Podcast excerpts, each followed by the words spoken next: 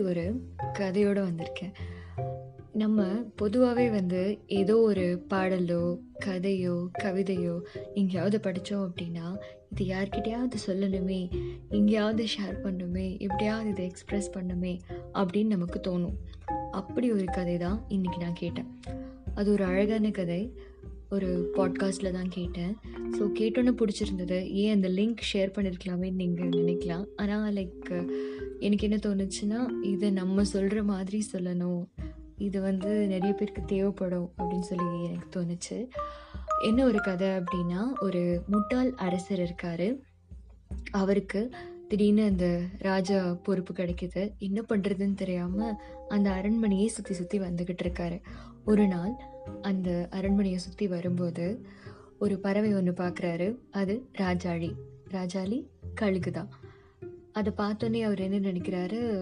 சரி எதா பண்ணணும் அப்படின்றதுக்காக அந்த பறவையை பிடிச்சிட்டு வர சொல்லி சொல்லி கொண்டு வந்துட்டாங்க.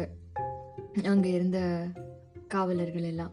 அப்போ அவர் என்ன பண்ணாரா? இதை வந்துட்டு பறவைக்கு சொந்தமானவங்க வந்து ஒழுங்கா இதை பராமரிக்கல. ஸோ ரெக்கை வந்து இப்படி இருக்கு இதோட அழகு வந்து இப்படி இருக்கு அதோட கால் நகங்கள் இப்படி இருக்கு அப்படின்றதுக்காக அவர் மனசுல வச்சிருந்த ஒரு உருவத்தை அவர் வந்து இந்த பறவை அதே மாதிரி மாத்தணும்னு நினைச்சாராம். அப்போ அவர் என்ன பண்ணாரா அதோட ரெக்கைகளை வந்து கட் பண்ணிட்டு அதோட மூக்கு அப்புறம் அதோட கால் நகங்கள்ல மொத்தமாக கட் பண்ணி ஒரு கழுகை புறாவாக மாற்றிட்டாராம் அதுக்கப்புறம் தான் வந்து அவருக்கு திருப்தியே வந்தது. அவர் மனசில் இருக்க ஒரு உருவத்தை அந்த பறவைக்கு கொண்டு வந்ததுக்கு அப்புறமா.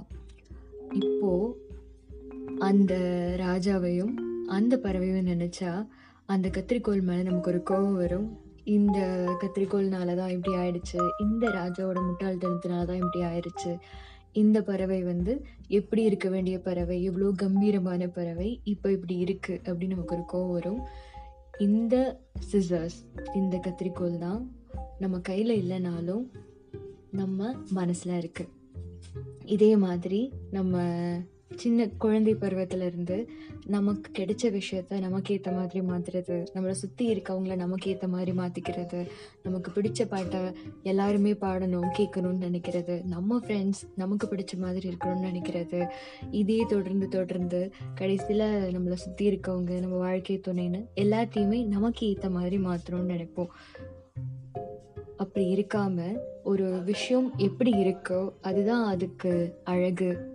அதோட அமைப்பும் அப்படி தான் இருக்கும். அதை அப்படியே அக்செப்ட் பண்ணிக்கிட்டா அதோட அழகில் அது இன்னும் மினுமினுப்போட இன்னும் அழகாக இருக்கும். இன்னும் பார்க்கறதுக்கும் கேட்கறதுக்கும் இருக்கிறதுக்கும் பிடிக்கிறதுக்கும் ரொம்ப அற்புதமாக இருக்கும். அதை விட்டுட்டு நமக்குள்ளே இருக்க அந்த கத்திரிக்கோலை வச்சு எல்லாத்தையும் மாற்றணும்னு நினைக்காம அப்படியே அக்செப்ட் பண்ணிக்கணுங்கிறது தான் இந்த கதையோட ஒரு கருத்து. இதுதான் நான் சொல்ல Thank you.